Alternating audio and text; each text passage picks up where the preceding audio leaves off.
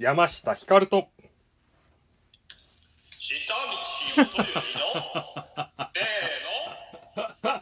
山下道ラジオ。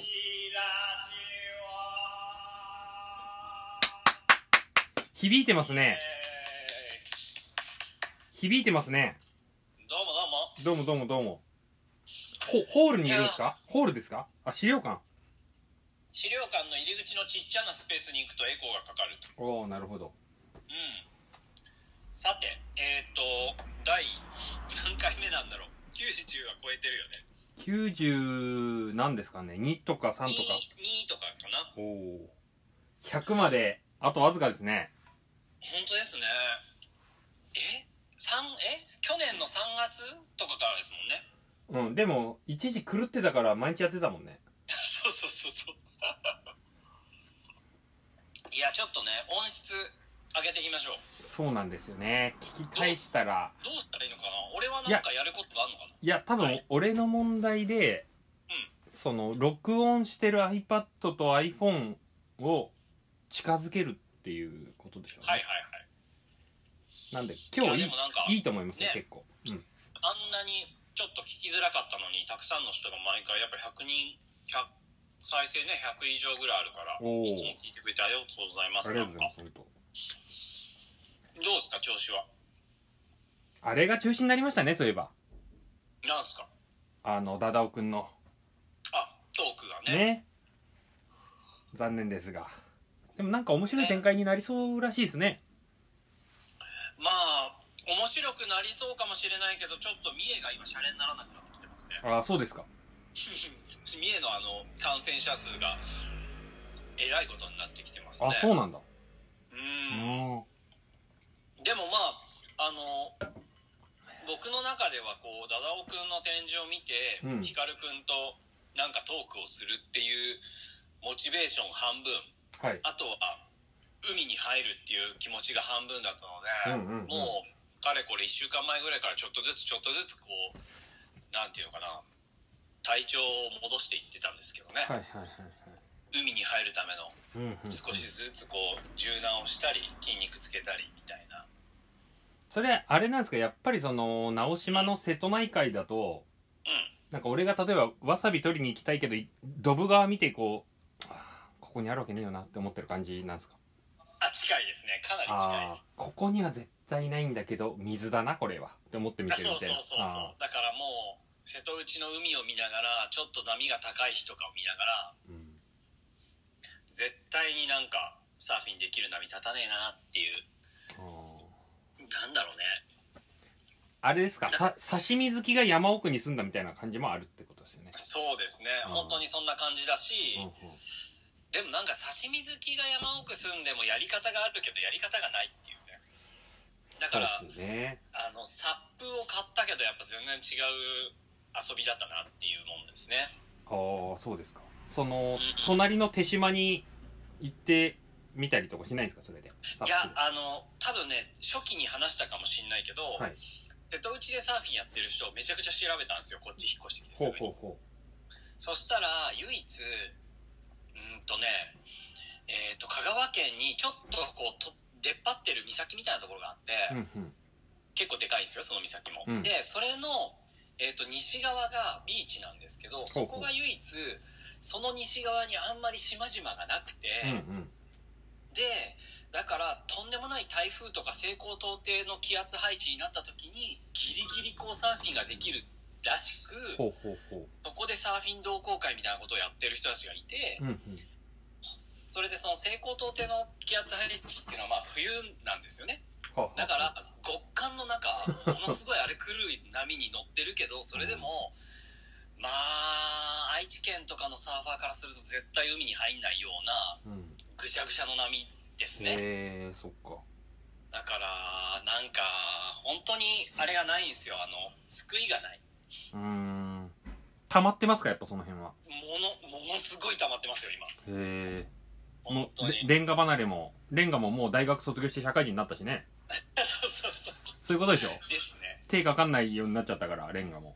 そうね。うん。ただ面白いのはこのレンガの展示を作ってうん。急に、あの絡み恋愛についての興味がこう失せていくんだけど逆に周りからはこう熱量がこう来るじゃないですか。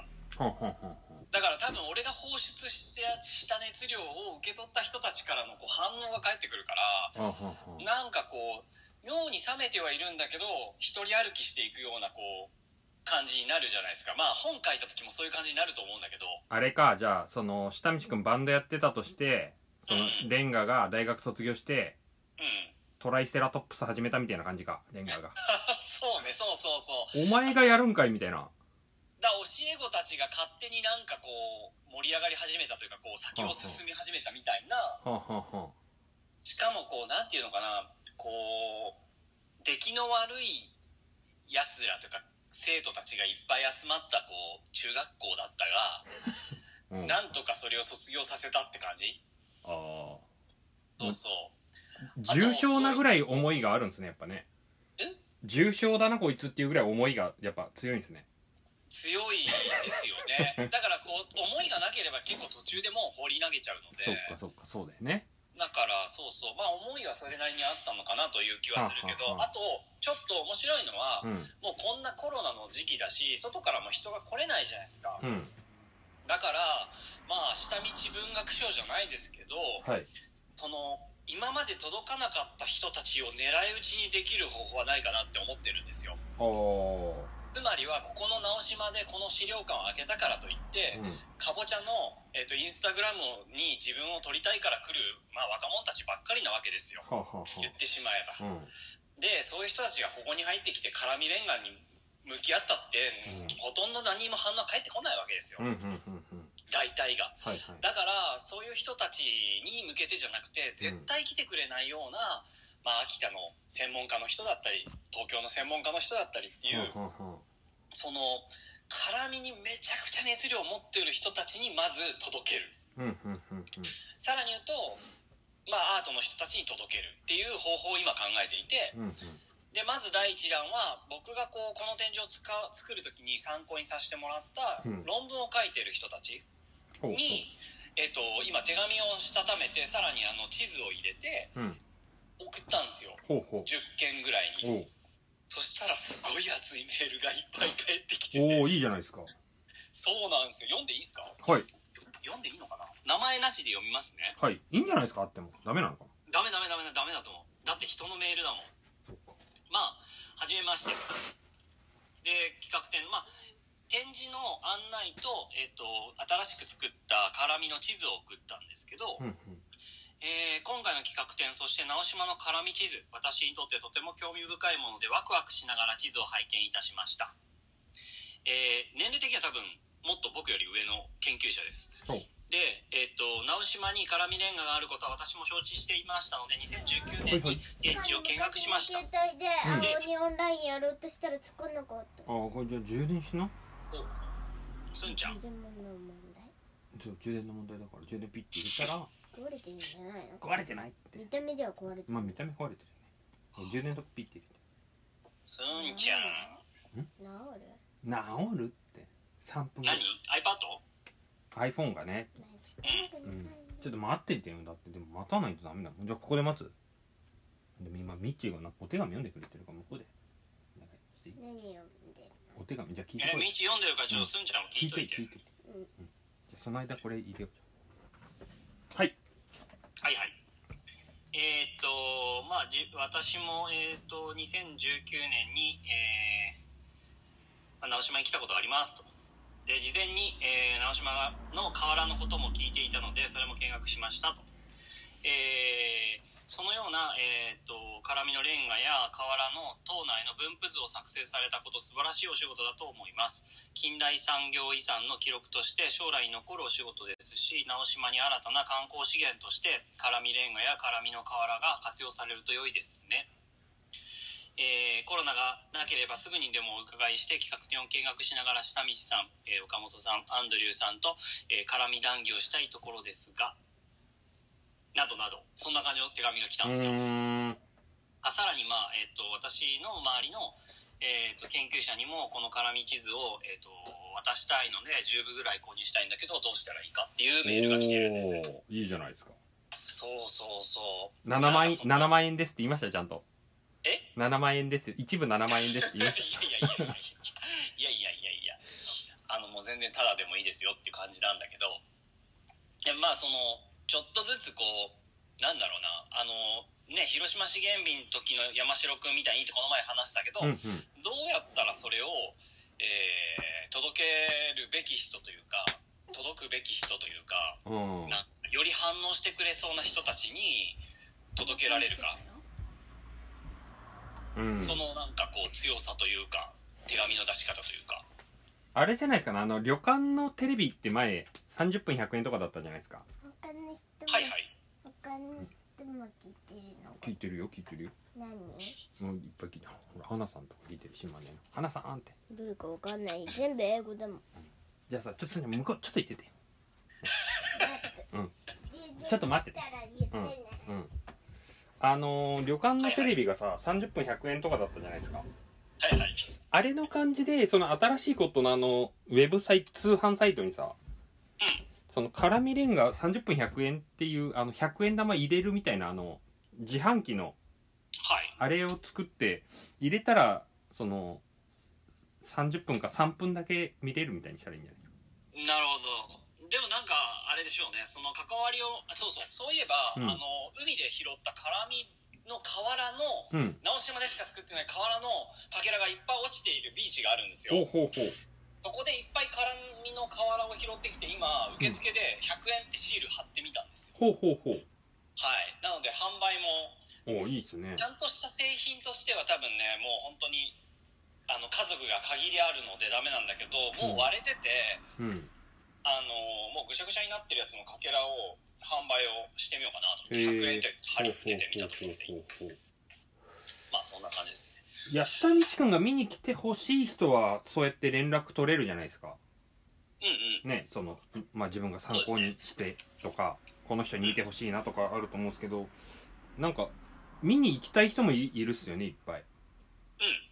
だからそういう人たちになんかちょっと面白なアプローチができたらいいですよね。まあねでもうんその、先週ヒカルくんから提案を受けたうんあるゲストを呼んではいはいはいはい。そのゲストには展示を見させないようにしといて、うんうん。で入り口から初めて初見で見ながら俺がガイドしたり向こうが反応するやつを撮影するっていうのは、うんうん。えっと、企画として今出していて。おうおうおういいですね。でそれのまあこう来てもらう人に例えばこの研究者の方とかうんうんうん。あとはウェブウェブ版作ればいいじゃないですかそれの。なんかそれだとこう限られちゃうでしょ。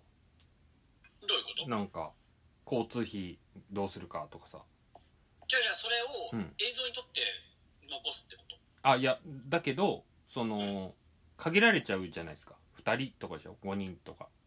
ああえっとそのゲストはね、うんうん。でも本当に見てほしい人とかさなんならこうあの下道くん知らないけど下道くんの見たいと思ってる人とかになんかじゃあ 10, 10人の中から1人選んで私がマンツーでやりますみたいな感じとかあっても良さそうっすよね。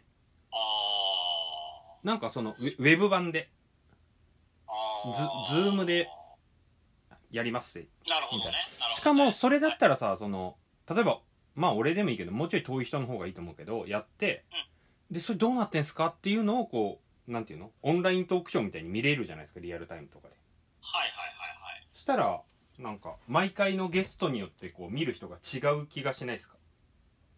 そうだからそのえっ、となるべく変な角度から、うんうん。その同じ展示を僕がガイ同じようにガイドするんだけど、うん。いろんな角度からこうし言葉が出る人を選んうんうんうん。でやるっていうのが、まあ、まず第一なわけですが、うんうん。だから一番初めのやり方だと ダメだちょっとダメだね。今日もダメだね。本当にもう隣の部室でもう子供がギャーギャー泣いててなんかちょっと今集中が切れちゃったありますねこういうのね、うん。あのまああのなんだろうな。誰かが初めて見てて俺が案内しながらやってるっていうさ3人バラバラバージョンが見れてうん。だからまあどっちかというと自分が体験するっていうよりはテレビみたいになるでしょうね。うんうんうんうん。そうそうそう。だからまあその中にまあどうしてもっていう人がいて案内するっていう回があってもいいけどうん。一番初めに俺が提案してたみたいな人がいないのに俺がガイドしてて俺がカメラに向けて話すっていうのが一番面白くないんだろうなっていうのはちょっと考えていて。そうね。うん。まあ面白くないことはないけど多分杓子定規っぽくなっちゃいそうな気がするから。うんそれもなんか反応があった方がどんどんこう、うんうん。面白くなっていくはずだから、うんでなんか前回の人はここしかとしてたのにここではとかこの間はこの説明してなかったっすよねみたいな。なんか蓄積の面白さがありそうなのとあと大体はそういうのってやっぱ来てくださいメインじゃないですか。ああそうねでもなんかちょっと面白くなりそうだなと思うのはどうせいけないけどうんもう映像でもう頑張って伝えますわ何回やってもみたいなフジロック感があるっていうかさ。なんかそっちの方がなんか実はそっちにもさなんかその広島のお好み焼きの作ってる時がおもろいみたいなさ食べなくていいみたいなさあそこに価値あったんだみたいな。うん。なんかそういうのがなんか出てくんじゃないかなと思うんだよね。ねありそうだよね、うんうん。なんかあの一個全然話が変わるし先週に戻るんですけど、はい。多分あ違うかな。先週じゃなくてあの少し前に話した時かわかんないけど、うん。あの雨上がり消し隊の映像あと、はい。電気グループをはい。大根ひとし。ひとし。はい。をが追ったドキュメンタリー映像とはい。比べてみて、はい。どのくらい今そのお笑い芸人だったりテレビの人たちがなんかすぐ謝ったりとかさうんうん。あのーなんか面白くないかじゃないけどそういう話をしてたじゃん。うんうんで見てみたんですよ、うんうん。その大根仁うんうん。監督が撮った電気グループの映像ってやつを、うんうんこれあの言っとくとあれですね多分。ラジオでは話してなくてこの間その中止になりますズーム会議で俺と下道くんだけで話したんだよね。そうなんだ、うんうん。いやめちゃくちゃ面白かったよこれ。いややばいよね。やばい。いやいやなんなこうでなきゃダメだろうっていう。なんかあの本当に申し訳ないぐらいの直撃世代なのに全くと言っていいぐらい知らなくて俺電気グループを。その面白いおっちゃんたちだなみたいな感じだったけど本当あの花を入れるカービンもないしぐらいしか俺聞いたことなかったって感じぐらいで。でこあこれはみんな好きだわっていうさこここなんだって思ったよねなんか。そううだね、ん。なんかこうなんだろうなこう最近こうテレビの中うのん。何か不祥事をしたらうん。謝るみたいな、で泣いて謝ったりしてでそれをうん。友達みたいな、うんなんか同僚だったり後輩だったり先輩みたいなのがうん。なんとかさんどうかしてるっすよみたいうんな、すまん俺魔が差してなみたいな、うんうん。なんかやめないでくださいねみたいな、うんうん。なんかああいうの本当もうどうでもいいって感じじゃん。うん、いやなんかあれだよね。だからその誤解を与えたことを謝りますみたいなさ。なんかいや問題の本質に全く向き合ってなくてとりあえずなんか謝れって言われたから謝りまして本当のことはよく分かってませんみたいな感じじゃんなんか。いやそれもあるけどなんかそのなんていうのかなその電気グループのやつを見たからそういう得るんだろうけど、うん。なんかもっと違うこうそれの乗り越え方とかさ、うんうんうん。あの信頼関係みたいなのあるじゃん、うんうんうんうんうん。なんか全部がこうなんか今さその何かやったことを超えるためにはうん。謝罪とかうん。いい話みたいなんで超えていくじゃんみうんんな、うんうんうんなんかそういうもんでもないよねみたいな。そんなもんでもなかったよねみたいなのがこう。だって判決の日にさ電話してさ「どうだった？死刑だった!」って言ってたでしょ。そうそうそうそう。でなんかもう滝とか落ち込みまくってねいやもうそのテンションじゃないの分かるだろう。みたいな感じだけどどんどん超えていくしさなんかこれ紙紙なしバージョンとこれ帰りあるバージョンかけてみようかみたいなさ。そこ誰が気づあくんだよみたいな。のライガーのね、お面のね。で一人気づかれたりしてね。でもまあ見ないとわかんないけど、24分の映像ですね。いやあれすごかったよね。すごい。でも。あれさなんか俺一人似てるやついんなと思ったらやっぱ松本はじめってやつがあれなんだよね完全にああ、そうなんだ。うんなんか高円寺の割とまあまあ最近のさ再開発反対デモみたいな俺も全然こっち住んでんのに司会やってよとか言われてさやったらさ普通に何人も逮捕者が出て。で逮捕者出たらなんかこう頑張れよって言いに行ったりとかするっていうなんか左翼ルールみたいなのがあるらしいんだけど割とそれすっ飛ばしてさとりあえずじゃあ警察もなんか捕まえて大変なことになってるだろうから酒を差し入れしに行こうっつって警察に。ご苦労様でしたとかっつって。これ飲んでくださいよとかって持ってくんだけど絶対受け取られるわけもなくてさ。あいつもうちょい長いこと入ってた方がいいんじゃないですかねとかって言ってて。これ卓球と一緒だなと思ってさ。あだからなんかやっぱさその問題の下道君今言ったけど乗り越え方がやっぱ花から違うっていうの気持ちいいよね。ーそうだね、うん。なんかこうなんだっけ捕まった方じゃない方石のうん卓球。うんが、えっと、ライブかなんか DJ かなんかしに行うん。く日で、うん。その日に、うんとビエル滝がちょうどなんか罪のうんうん。ななんか裁判みたいなのがあった日で、だからこう石の卓球の方に報道陣たちが詰め寄るんだよね、ブワーッとねで入り口とかに出待ちしてるんだけど、うん。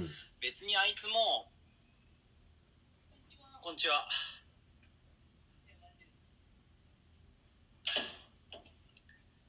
なかなかうまくいきませんね、えー気持ちがこうグッて踏み込む瞬間にあの足払いを食らいますね。まあうん。あの映像見てください。ぜひ、なんかさ最後最後にさフジロックで卓球が DJ をやるじゃないですか。ああやりますね。あそこでさ電気グルーブっていうタオルを持ったさめちゃくちゃ美人なお姉さんが出るんですよ。はあそうだっけ。はい。それを T シャツにしたかったですね私はもう なんかめちゃくちゃいいなと思ってそれが。なんか私は電気グルーブですっていうぐらいのテンションで持ってるのその美人なお姉さんが。はあなんかもうありがとうみたいな感じなんだと思うんだよね。なんか。ああでもああでもそうね、うん。そのああでもなんかそのやっぱ古き良き何かを見た気はしたね。ああで昨日フジロック見ました？え？どういうこと？昨日フジロック出たんですよ。多分だから初ライブだったんじゃないのかな電気グルーブ。あそそれ以来で。で俺その花瓶もないししか知らないのに見たんですけどはいはい。なんかもう正直言うと本当申し訳ないですけど下手なおじさんのカラオケにしか見えないんですよ。これの良さがよくわかんないっていうかなんて言うんだろうもう飛び越えまくってんなと思ってそういう意味では。なんかミュージシャンとかもさみんな見た目が若いじゃないですか。ヒロトとかお前いくつなんだよって感じなんだけどもう卓球も滝も単なるおじさんでしかなくてお腹ポコって出ててさ、うんでなんかピコピコ鳴っててなんだったら歌ってない時も誰かが歌ってる感じだけどこれカラオケでもねえんじゃねえかなみたいなさ。でももうなんかこれがいいっていうかこれしか認めないっていうかこの最高みたいなのがあってさ。うん。なんか良かったですね。むちゃくちゃいいなと思って。うん。一方はメガリでしょだから。いやでも難しいななんか。ああなんか考えることが多いな。でも本当に。でも要はサラリーマンなんだなと思ったけどね。雨上がり決死隊って。ああかそういうことか、うん、会社組織に入れられてやっぱりその相方をなんか商売道具的な感じっていうかさ。うん。ね。なんかそれで。だって宮迫一個も悪いことしてないのにさ。うんうんうん。なんか悪いことしたことになっててなんか吉本が反逆するやつは許さないみたいなテンションになってるからあれだけど何にも悪いことしてないのになんかまあその伝達とかその相方を思いやらなかったみたいなのは全然良くないんだろうけど。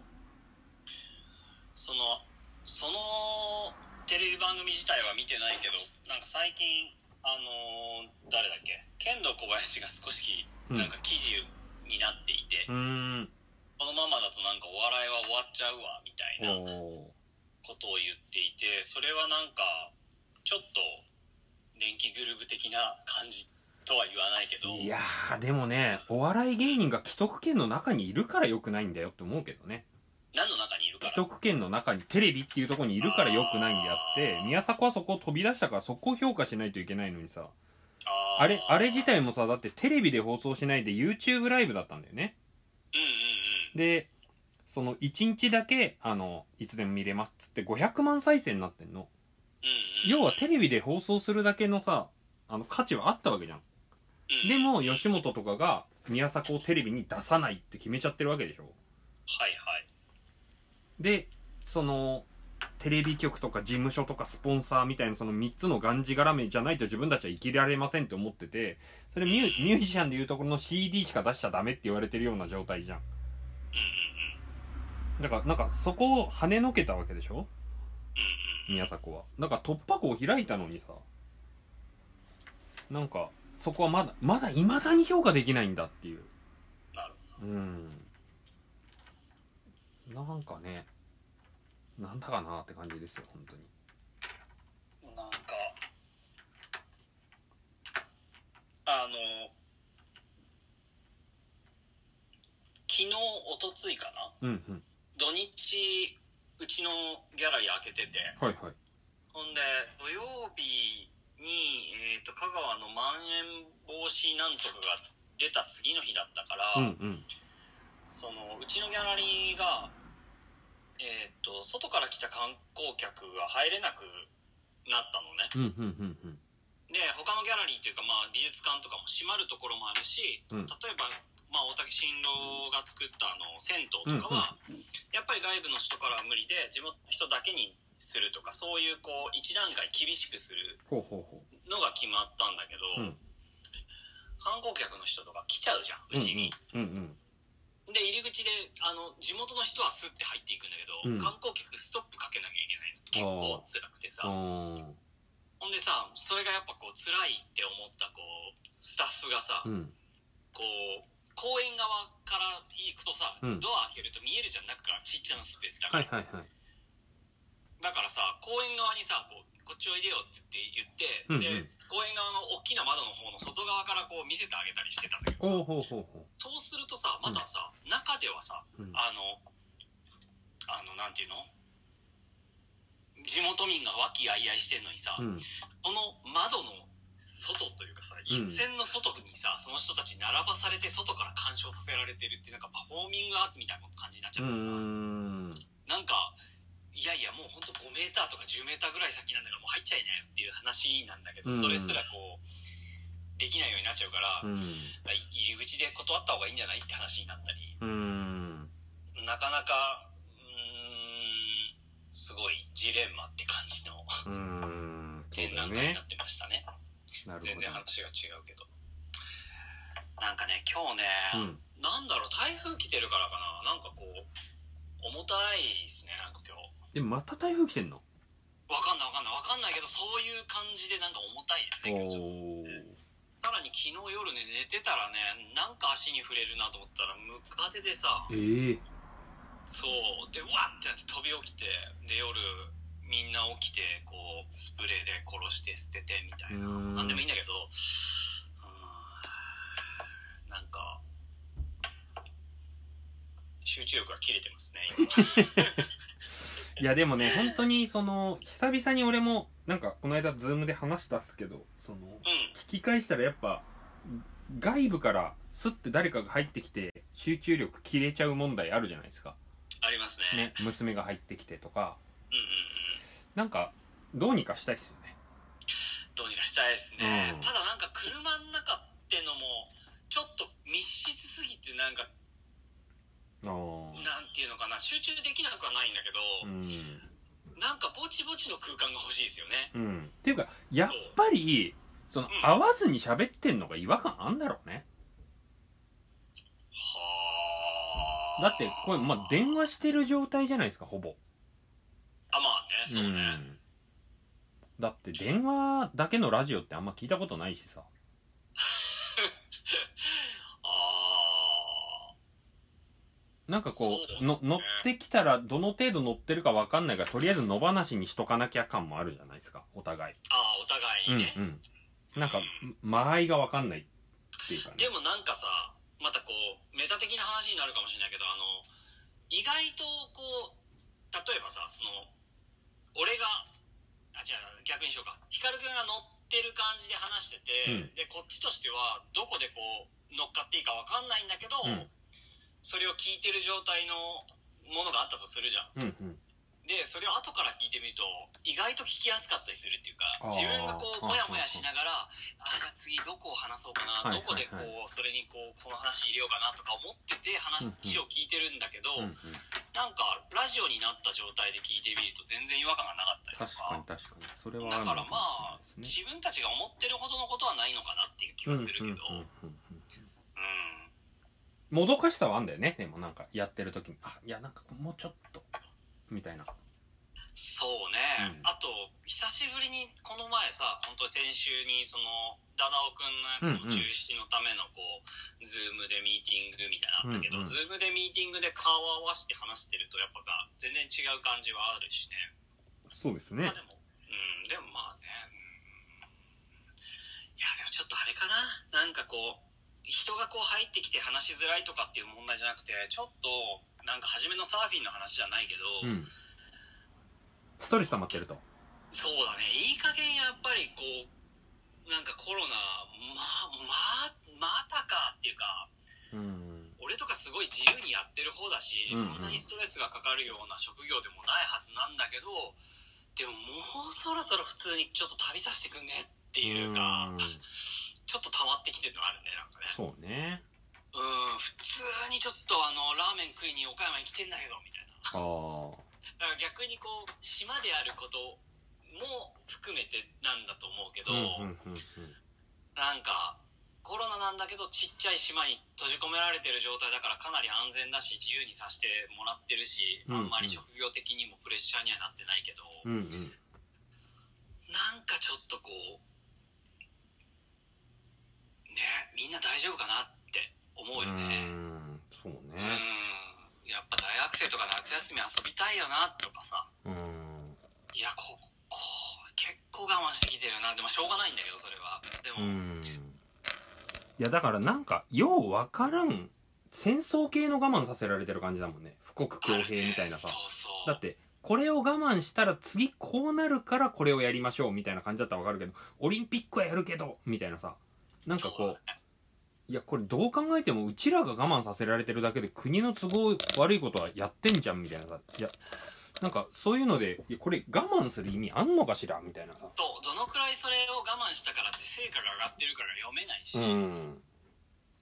まあそれはまあ新しくこう変異株みたいになるからっていうのもあるのかもしれないけど、うん。なんか全然確証とか何もないのに我慢だけ強いられてるっていう感じにはなるよな、でしかも菅がさもう本当になんか原稿読んでるだけって感じじゃんいつも。なんか 本当にお前お前思ってんのそれみたいなさ。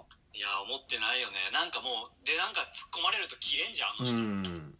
あれ本当どうにかした方がいいと思うよ本当。だからなんかねやる気になんないっていうかさ言うことをとりあえず聞きたくないなと思っちゃうんだよね。なんかあれ見てるうんそうと、だね、うん、だってまともなことも言ってるはずなんだけど聞こえてこないっていうか。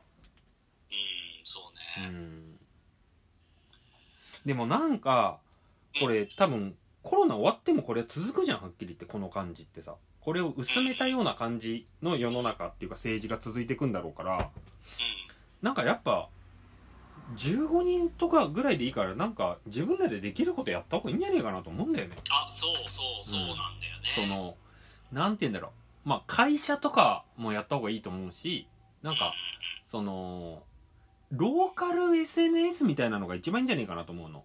でまあ要は顔を付け合わせろってことなんだけど。あまあねそうだね、んん、まあ多分島だとそういうの当たり前にできてることっていっぱいありそうだけどさ。うんうんうん。なんかねそのちっちゃい政治みたいなのやってった方がいいんじゃないかなと思うんだよね。そうだね。本当にそうだとは思う、いやでもそうだし俺結構それの実践としてはやっぱり焼き物のサークルだったりまあ来月から塾が始まったりとかさ、うおっしゃもうこの間に楽しんでやるし実験いっぱいしてやるぞって思ってるけど、んうん。なんかそれでもちょっとなんかストレスがすごいよななんか。でも正直言うと全然ない。アイディアでうん？あいや。アイディアで乗り越えようっていう、こうなんかギアは入ってるし、うんうんなんかそれでこうもっと面白くしてやろうっていう感じでまあ企画はいっぱいしてるし動いてるけど、うんうん。なんかいや違うなサーフィンしたいだけかな。海に使ってないだけかな。ああ。分かんないわ。なんか俺の場合はさなんか服が売れすぎててああ。でなんかもう多分予想い想像以上のお金をもらってるからうん自分で。なんかもう何やってもいいって感じになっちゃって。うんうんってなるとなんかその幸せの総量みたいなさ、はい。なんかもうこれ以上幸せになっちゃダメかもしんないって思うぐらい幸せで。はいはい。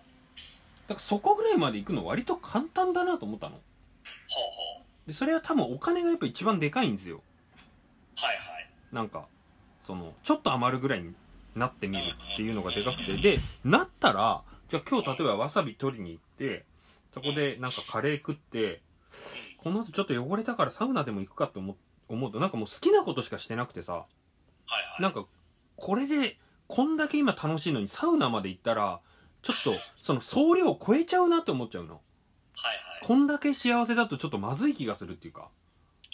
うんうんうん。でちょっとやっぱサウナはやめようっていつも思うのねなんか。うんうん。こんなに幸せは良くないって思っちゃうんだよなんか。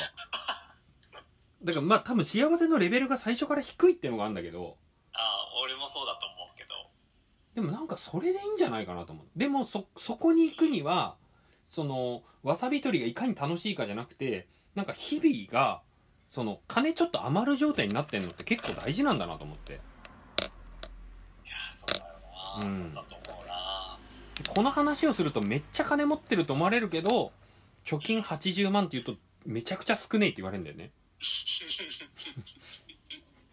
いつも言われるんですけどでも80万あったら最高だけどね。うん。まあなんか大きく使うっていうことってあんの？光くんいやない。ねまあ引っ越しだね引っ越し。あ引っ越しをしたら80万なんてポンと飛んでっちゃうけど。そうだね、うん。でも。そうね、うん。だからそれがあればその世の中とかにそんなに怒らずに済むっていうかうんやっぱその怒りのニュースとか見ちゃうとさずっと怒ったまんまになっちゃうからさ。うんだからそこから離れた方がいいよね。そうね、うん。なんかなんとなく俺が移住を考えてこっちに移住してきて、うん。こう生活をガクンって変えた理由じゃないけどこういや自分がこうやりたかったこう感覚的だけど始めたことがうん。見えてきていうんうん。て、でそれがその今まではルーティーンじゃなかったわけよ毎日が。うんうん。だから好きな時にご飯食べるし好きな時に仕事するし、うんうん。夜とかも文章書いたりするし寝るタイミングも全然バラバラだしみたいな感じなのね、うん。でそれをそのちっちゃなコミュニティにこう島っていう知らないところに入っていくし、うん。すごいこうサイクルを、うんと規則正しくすることでなんかこうそぎ落とすというかうんうん。なんかうんイレギュラーなこうすごく大きな何かを欲しがったりとか遊びたいと思ったりとかじゃなくてすんごいこう毎日毎日同じ生活をするってことで、うん。なんかそういうのをこう3年とか5年とかやってみる。それによってお金をそこまでやっぱりかけないっていうのもあるしそんなになんかこう同じペースで同じぐらい使っていくみたいな。うんうん。なんかそういうのを多分求めてたしやってみたいと思ってたんだとは思うんだけど、うんうん。でもやっぱりこうそういうののこうちょっとなんかストレスみたいなのが来てんだろうな。うーん。本当になんかこうなんかそういうストレスが来てんだろうなとは思うな。でもそれは多分このコロナ禍にはすごい合ってたし、うん。うん。俺としては絶対重要なあの生活の変化をこうやったはずなんだけど、うんうんうんまあちょっとこうもうちょっとたなんていうのかな。ちょっと乗り越えなきゃいけない時期なんだろうな今。うんうんうんうん。いや下でもいいよ下道くんってさ。あのコロナの前は人と電話で喋ったりしてた？誰と？いや友達とか話してたね。話してた話してた。あそうなんだ。俺そうそう。俺ぜ結構ね突然誰かに電話するの好きで。うーん。そう。いや俺もう電話を全然使わないからさ。うんうん。なんかちょっと懐かしい感じがあるよね。ああ、そっか、うん。いや俺俺結構電話する方だったからなんかうーんそういう意味ではあの助かっておりますって感じだけどこのラジオが。ああ本当に。そうね。うん。そうだね。うん。ちょっとあのメールを見ますか？はい。見ますか？はい。えー、っとラズベリーさん来てたの読もうかなじゃあ。はい。お願いします。えー、っとちょっと待ってください。えー、っとはい。えー、山下道ラジオ91回の感想です。ラジオネーム週刊ラズベリーさんいつもありがとうございます。ありがとうございます。山下さん下道さん中野さんおはようございます。前回は謎謎みたいな質問になってしまい自分でも読み返してこれは難しいと思いました。すみません。これの回答ですが思わぬところで発見しました。山下さんのメルマガ8月20日金曜日のこと1から20の2を引きます、えー今思ったんですが、えースマホの文字変換予測の学習機能はよく書く漢字を認知して例えば福岡の西陣に住んでるから京都の西西陣織の西陣よりも西に新しいの西陣が表示されやすいのは書く頻度だと思うんですが場所とも紐付けられるようになって例えば現在地と打ち込んだら米田コーヒー室見店の住所がさっと表示されるようになる近未来って簡単に予測できるし実装されたとしてもそんなに驚かない気がする、えー自分のスマホという場所や GPS による場所認識という場所と結びついたアウトプットは誰でもわかる記号的なものが出てくる。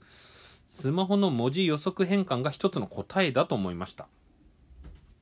えー今回は私の中の河村市長肯定形容できる範囲の多様性戦争での加害者意識などたくさんの問題発起があり、えーまた聞き直したい回でした。言葉が先にあって行動がそれに伴うということはあると思いますが SDGs、LGBT などのなど言葉の意味がいまいちわからん状態で活動に参加させられている感じが違和感なのかなと思いました。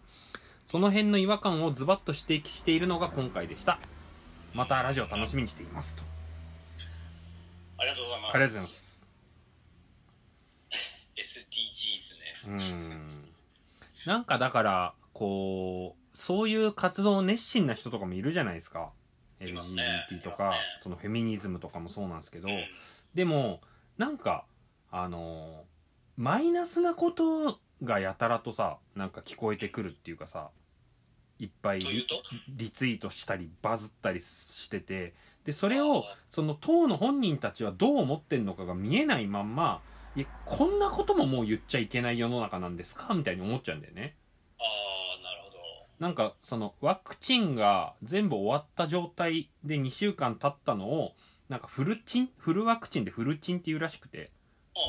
でもそれがそのねチンチン出してる状態じゃんっていうもう気持ち悪いからやめて使わないでほしいみたいな。医療従事者もこれ使うのマジやめてほしいみたいなのがめちゃくちゃリツイートされててえでもえそれも言っちゃダメなの？と思ってさ。なんか別にいいじゃんそんぐらいって思うじゃんなんか。そうね。したらなんかそれには反対してる人が多いっていうかさなんかお俺と同じ意見の人がお多いっぽくて。ああはいはい。だからそこら辺をなんかこう線引きをしてほしいっていうかさあそんぐらいだったら別に言ってもいいと思いますよっていう人もいればいやこれは良くないよとかでなんか良くないのかなんかもうこっちは分かんないから言われたことに「はいそうですかすいません」って言うしかないっていうかさなんかこうなんかそこら辺が分かんないんだよね全然。だからなんか変に気使うしかないっていうかさ。そうだね、うん。そうそうそうだね。でなんか思ってないんですよだから。こっちは言っちゃいけないから使わないようにしてるだけででもフルチンだとは思ってるわけですよね。うんうんうんなんかそこら辺の差異が分かんなくてでもなんか誰かをあえて傷つけたいとは思ってない。ですよね。なんかそこら辺がちょっと難しいんだよな。ああなんかそうか。でもなんかやっぱそういう意味では、うん。こうさそういう今のオンラインとかうん。の状況を、こうみんなこう肌にこうなんだかんだ刻み込まれていってるわけじゃないですか、うんうんそのバランス感覚みたいなもうんうんのとかさ、うんうん枕言葉とかさ、うんうん。そういうのをさ知らず知らずのうちにこう自分のなんか体内に入れてしまってるけど、うん。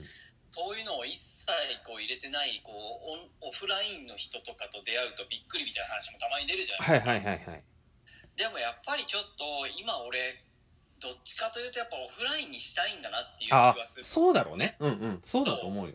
うん。だからあんまり俺と話してる時でもなんかこうこれが一応 YouTube に残ってみたいなことをいろいろ考えながら喋るじゃん。はいはいはい。そうでもいやいやそう。じゃん。いや単純に俺あいつ嫌いなんだよねみたいなとこから始めたいみたいなのもあるもんね。そうだよ、うん。それも全然あるしだからこう、なんラジオ自体は最近のこうやっぱ1年以上の、うん。なんかこう1週間に1回の本当長電話って感じだから、うん。それはそれでいいんだけどうん。オンラインで、でも、その結構オフラインのところをうん。どう作っていくかで、さらにその孤島みたいな島にいるからこそ、その他のところを意識しないというか、うんうん。なんかいつもこう日本だったり世界の何かを知っとかなきゃいけないみたいなことうんうん。をき切っちゃって、うん。だからこの自分の今ちっちゃい世界の中にいるんだけどそこの中でちっちゃなコミュニティを作ってそこを深めていくと、実はすごく今世界で重要なところとアクセスできるようになるとか、うんうんうんうん。なんかそういうこうことを多分予想してるし期待しているところはすごくあるんだけど、うんうんうん。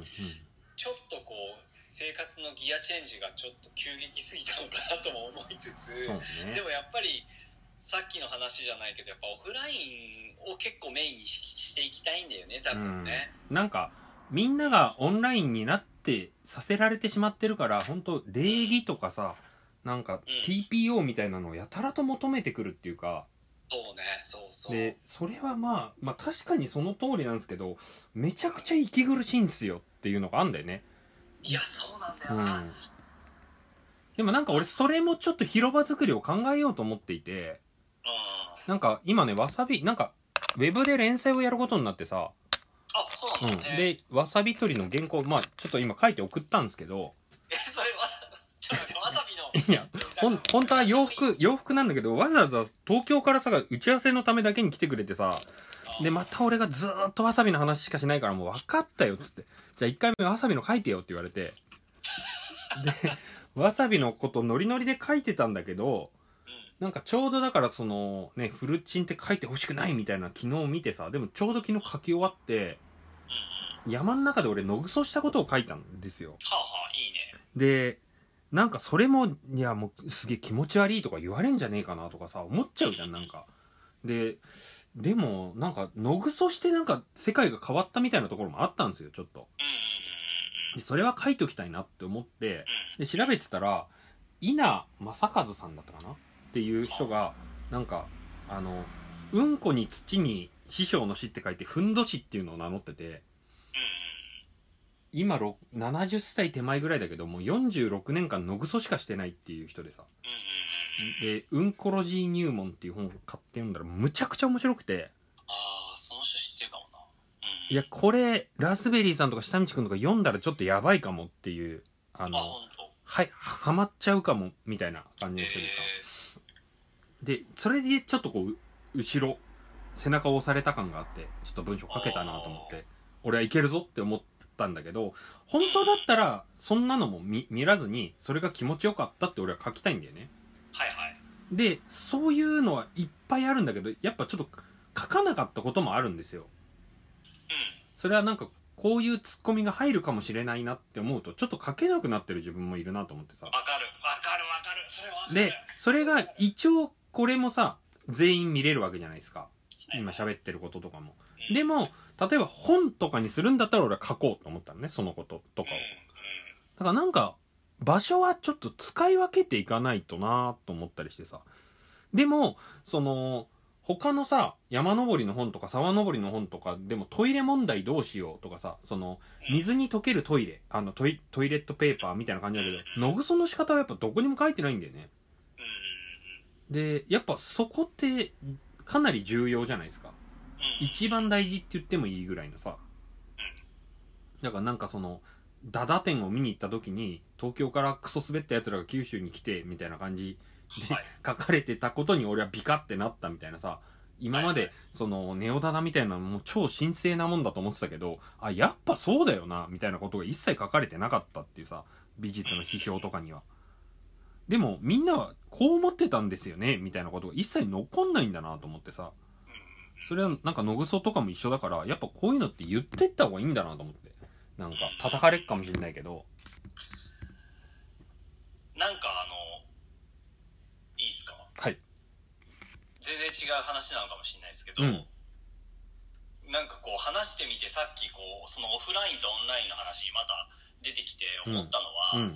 先週僕えっ、とある美術大うん。学の特別講義みたいなやつをオンラインに参加したんですよ、うんうんうん。さらにそれはライブ配信されてるっていう、うんさらに記録もされてるみたいなものに出たんですよ、ううん。でそれ自体が、うん。あの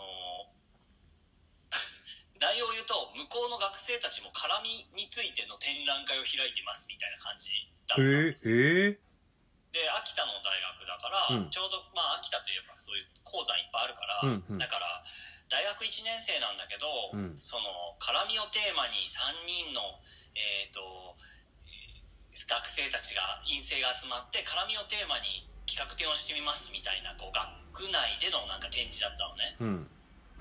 でそれってすげえこう地域アートっぽいなと思ったしなんか難しい授業だなと思ったりはしたけど、うん。なんかこうなんていうのかなこうもやもやしたままそのライブに臨んだのね俺は。うんうんうん。そう。なぜなら俺も絡みをテーマにしているわけじゃん、うん今回。うん。だからこそ向こうがこうあじゃあ下見さん一緒にやりましょうよみたいな感じで言われてるんだけど、うん。いや本当ガチで、うん。あの学生のこういうものを作りましたみたいなやつを見て、うん。ガチでボコボコにするじゃないけどさガチでこうこう行くかもしんないじゃん俺。はいそれ何面白いのって言って 行くかもしんないじゃん。はい。ありましたよね。この間ズームでもね。ありましたっけ はいいやいやいやいやいいですけど。はい。最高でしたけど。はい。はいはい、はい。そう。でそんなことしたらさうん。本当にパワハラになるじゃん、はい。でもが例えば学内で先生がそれをしたらパワハラになるんで多分ね。うんうんうん。お前何面白いのこれっていうのを。いやでもさ俺さうん。違う違う違うあまだまだ終わらないから、はいはい。でも、うん。俺はフリーなわけだから、うん。だから一人の作家として、うん。であなたたちも一人の作家として話しますよっていうスタンスで言ったのねそれは、う。んうん。それはもう初めから伝わってたと思うけど、うん。もう初め多分俺怖かったと思うね向こうは。うん。でなんだけど話していくと、うん。もうセクハラはしなかったけど本当もう途中からこれ先生がやってたらもうパワハラになんだろうなみたいな感じでなんか笑えてきちゃったのね。ほうほうほうほそう。でもなんかこう怒りもあ混ざってるから、うん。俺の中でなんとなく、うん。こんな授業どうなんだろうっていう気持ちもあるから、うん。最後になんかこう話してる時にアーティストになるのに美大行かなくていいんじゃないって話を始めちゃったんだよね。でうん。なんかこう向こうなんていうのかな。で最後に俺が思っ今日それを思い出して思ったのは、うんそれで彼女たちがどう思ったのか聞きたかったなと思ったのよ。おー。ズームってさうん。終わったらさ、それで終わりじゃん。あお疲れ様でしたみたいな。2時間もどうもありがとうございますみたいなうんうんうん。綺麗な話で終わりじゃん。うんうん。で先生がちょこっと出てきて「あ下見さんどうも忙しいおありがとうございます。じゃあ切りますね。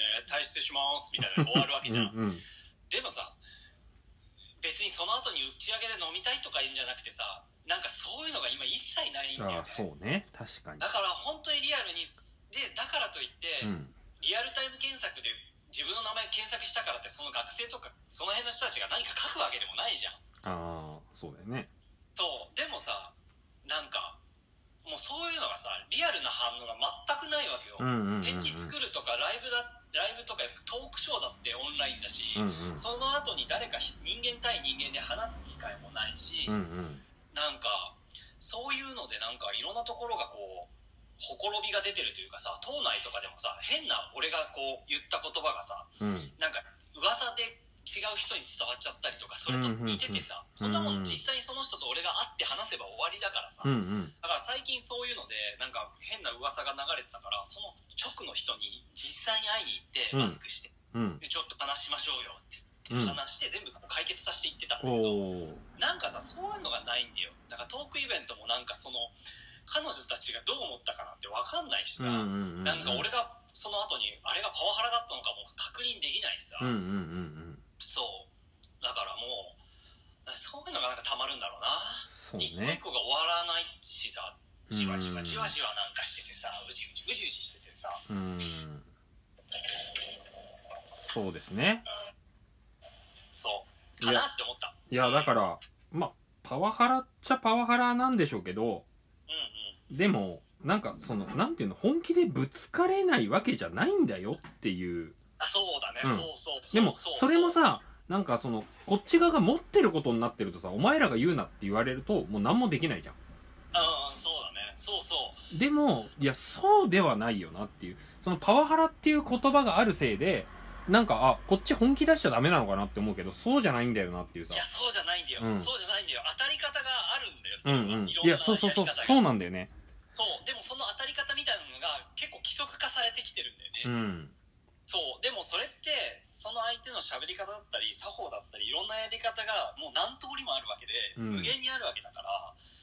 だからいやこれまた危険なのかないやだからまあ匂わせみたいな喋り方になってしまうけどそのそうじゃなかったんだよねこの間その3人でダダオと下道くんと3人でその下道くんのまあこれろ録音してたらこれ捕まるだろうなこいつっていうぐらいの やつあったじゃないですか。ないいや。いやいやいや。だからあれとかはだからその今までのパワハラって言われてるやつとは違う質のやつだなっていうさ。ででも でもいやいやいやでもダダオめちゃくちゃ嬉しかったと思うよあれ。えあれでしょ？そのなんか茶道とかそういうの本当クソだあそうそうそうそうですそうですそうです、うんで、も別に、えっと、ダダオくんの展示が茶道を元にしてるわけじゃないでしょあまあまあまあ。いやだからめちゃくちゃ嬉しかったと思うんですよ。あーそう。でもあれはその信頼関係あるからできるんだろうなと思ったの。なんか俺とかちょろいし緩いからさもう何回やってるっていうだけでいいねいいねって言っちゃうんだよね俺は。うんうんうんでも「は?」みたいな。あまあ。おいおいおい元行何スイッチ入れてんだこんなとこで」みたいな。俺そういうの許さねえからとかっつって「おいズームだぞここ」みたいなさ「ちょっと待ってくれ」みたいな。大竹新郎の風呂入ってこいととりあえずみたいな感じだったけど。なんかブンブンに切り回しててさ。もうそ最んなことはないでしょ。いやもうなんかちょっとみたいな。ダダも「えこのこの刀って俺の方向いてないですか?」みたいな。最最高だったよ。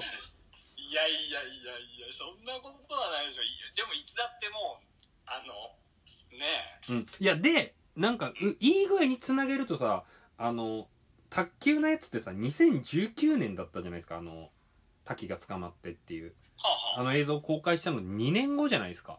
うんうんで今ダダオとこの間のそのこういう話したのってまあ先週だけどなんか今今の今書くといろいろ問題があったりすることっていっぱいあるけどうん。うんこれ3ヶ月後とか収まった時とかにこのこの間あったことを書くのっていうのはあとてもいいことなんだなと思ったんだよね。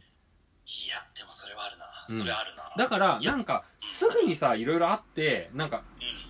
なんかお気持ちを今表明しないといけないんだけどでも新しい情報がどんどんどんどん入ってきていや今思ったこととみんながこう言ってんのをまとめると今俺の意見変わるわみたいな感じでどんどんどんどん意見が更新していく感じになんかいさせられてる感じがあるんだけどなんかそうじゃなくてあ今これ書いといて発表は3ヶ月後とかが一番いいんだなと思ったの。特にこの間のダダオ君と。のめちゃくちゃ面白くて。俺俺でもそのあれだよね。あのなんていうのかな。ダダオ俺が言ったのは多分ダダオくんの展示を俺が見に行ったとして、うん。俺はあの変に褒めたりしないよっていうあそうそうそうそうそうでですそうですそうです。そうでだよね、うんうん。そこがマジだったってだけだよね。あそうそうそうそ そうだよう、うね、ん、さらに、まあ、若干期待してるしなみたいな感じだったってことそうだよね。そうそうそう、う。ん、あれがだからほぼ恐喝のレベルだったんですよね。そんなことないって。そんなことない俺ですか？みたいな俺ですか？みたいになってたよねダダオが。えゲストでゲトに見えたわ見えたトークのゲストで呼んでボコられることってあるんですか？世の中で？みたいな感じになってたじゃないですか。あでもでもそれだったかも、その秋田はそれだったかも。でも別にそのえっ、と学生たちの作品について、うん。えっと、オンラインで写真しか見てないからさだから音とかも伝わんないし映像とかも見れてないから、うんうん。だから作品に対してこれどうなんみたいなのは全くなく質問はいっぱいしたよ。うん。だからまあすげえわかりやすく言えばやべえやつってことだよね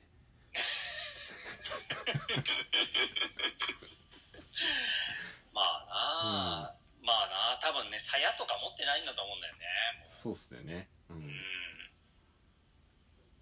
だと思うなあのー中野っちはありますか？今日ないんですよ。あそうですか。うん。いい感じになんか仕事が忙しいんじゃないですか。そうかそうか。うん。じゃあ終わりますか。終わりますか、はい。ちょうど12時。はい。なんかあのちょっと午前中メソメソしてる午前中とか前半メソメソしてる感じでした。だからあれですね。やっぱそのオフラインに飢えてるってことですよね。そうなんです、うん。本当にそうなんですよまあ一言で言うと打ち上げさせろっていうのが違うか。そうですね。うん。本当打ち上げないのちょっとなんか最近ちょっともう無理ってなってきて。る、うんうんうんうん。初め全然なんか打ち上げなんかなくたっていいよって思ってたけどいややっぱいっぱいなんか重要なことが詰まってたなあれはっていう、んと思うよ本当に、うん。うん、雑味が少ないんでしょうね。雑味が少ないか。うん。なんか関係ないこととかがないから。ああそうそう、そう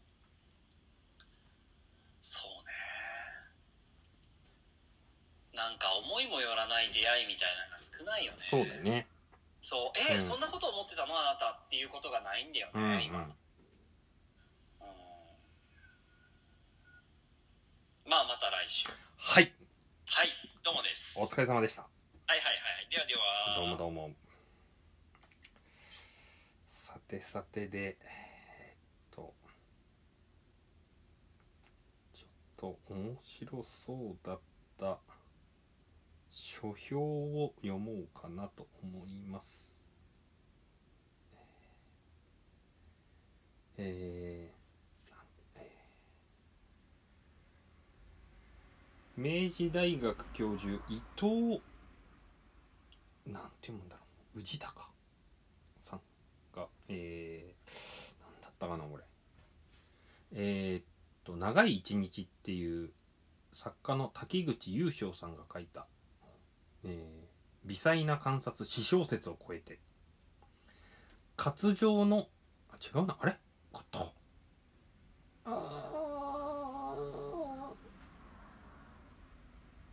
これは写真が撮れてないですね。活情の工夫って書いてないもんな。上の方撮れてないんで途中から読みます。多分これ生活上って言ってるんですね。生活上の工夫などは本書には一切ないそういうむき出しのリアルイコール生々しさではなくここにあるのはただ日常に正規する感情のさざ波の細部である。1階が大家の1階が大家の一軒家の2階に8年住んだがもっと条件の良い家が見つかり移り住むことになった。住み慣れた町特に大家の老夫婦との交流が失われることへの哀哀愁？哀愁みたいなやつね。がひたひたと伝わる。遠くの親戚より近くの他人と昔から言うが近隣との交流もほぼない現代にあって大家と田中のこうした関係は一度失われればもう二度と手には入るまい。新居への期待とないまぜになった哀愁みたいなやつね。は夫だけのものではない。語りの視点はいつの間にか妻のものとなりついには作家夫婦の家にもよく来る友人にまで移動する。これはもはや詩小詩小説とは言えない。夫が一切登場しない章もあり作家が知り得ない出来事や他者の内面が細やかに描かれるからだ。ここが面白いんですよね。作家としての細やかな観察眼と豊かな想像力が自分自身のことをも観察する他者の視点となり見えないはずの他者の内面を覗き込む。小説でなければできない手法だ。この移ろいつつ細部を見つめる眼差しはともするとあっという間に過ぎてしまいそうな多忙な一日を長く味わい深いものにしてくれる。さらには我々が自分自身の生活においてさえ見過ごしがちな細部に気づかせてくれるだろうこれ多分最初のとこに俺が写真撮れなかったとこにそんな私小説みたいな引っ越ししましたみたいなのは別に動画でもブログでも書いてる人いるから別に小説にする必要あるんすかねみたいなとこから入っていて、えー新居への期待とないまぜになった哀愁みたいなやつは夫だけのものではない。語りの視点はいつの間にか妻のものとなりついには作家夫婦の家にもよく来る友人にまで移動するって書いてあってこの新居への期待とないまぜになった夫だけのものではない。語りの視点はいつの間にか妻のものとなりって書いてあってこの妻というのがあれなんですよね。あのー文化や雑貨店の長谷川太郎さんの本を編集した方が多分この滝口さんの妻で、あのー編集者なんですよね、奥様が。で、奥さんが多分そのこの小説を書き始め、と思ったら遊びに来る友達が書いてるみたいなことだと思うんですよ。で、それが一夫が一切登場しない章もあり、作家が知り得ない出来事や他者の内面が細やかに描かれるからだって書いてあるから、その小説の中で書き手が変わったりしてるっていう面白い本なんじゃねえかなと思って買いに行ってみようかなと。お疲れ様でした。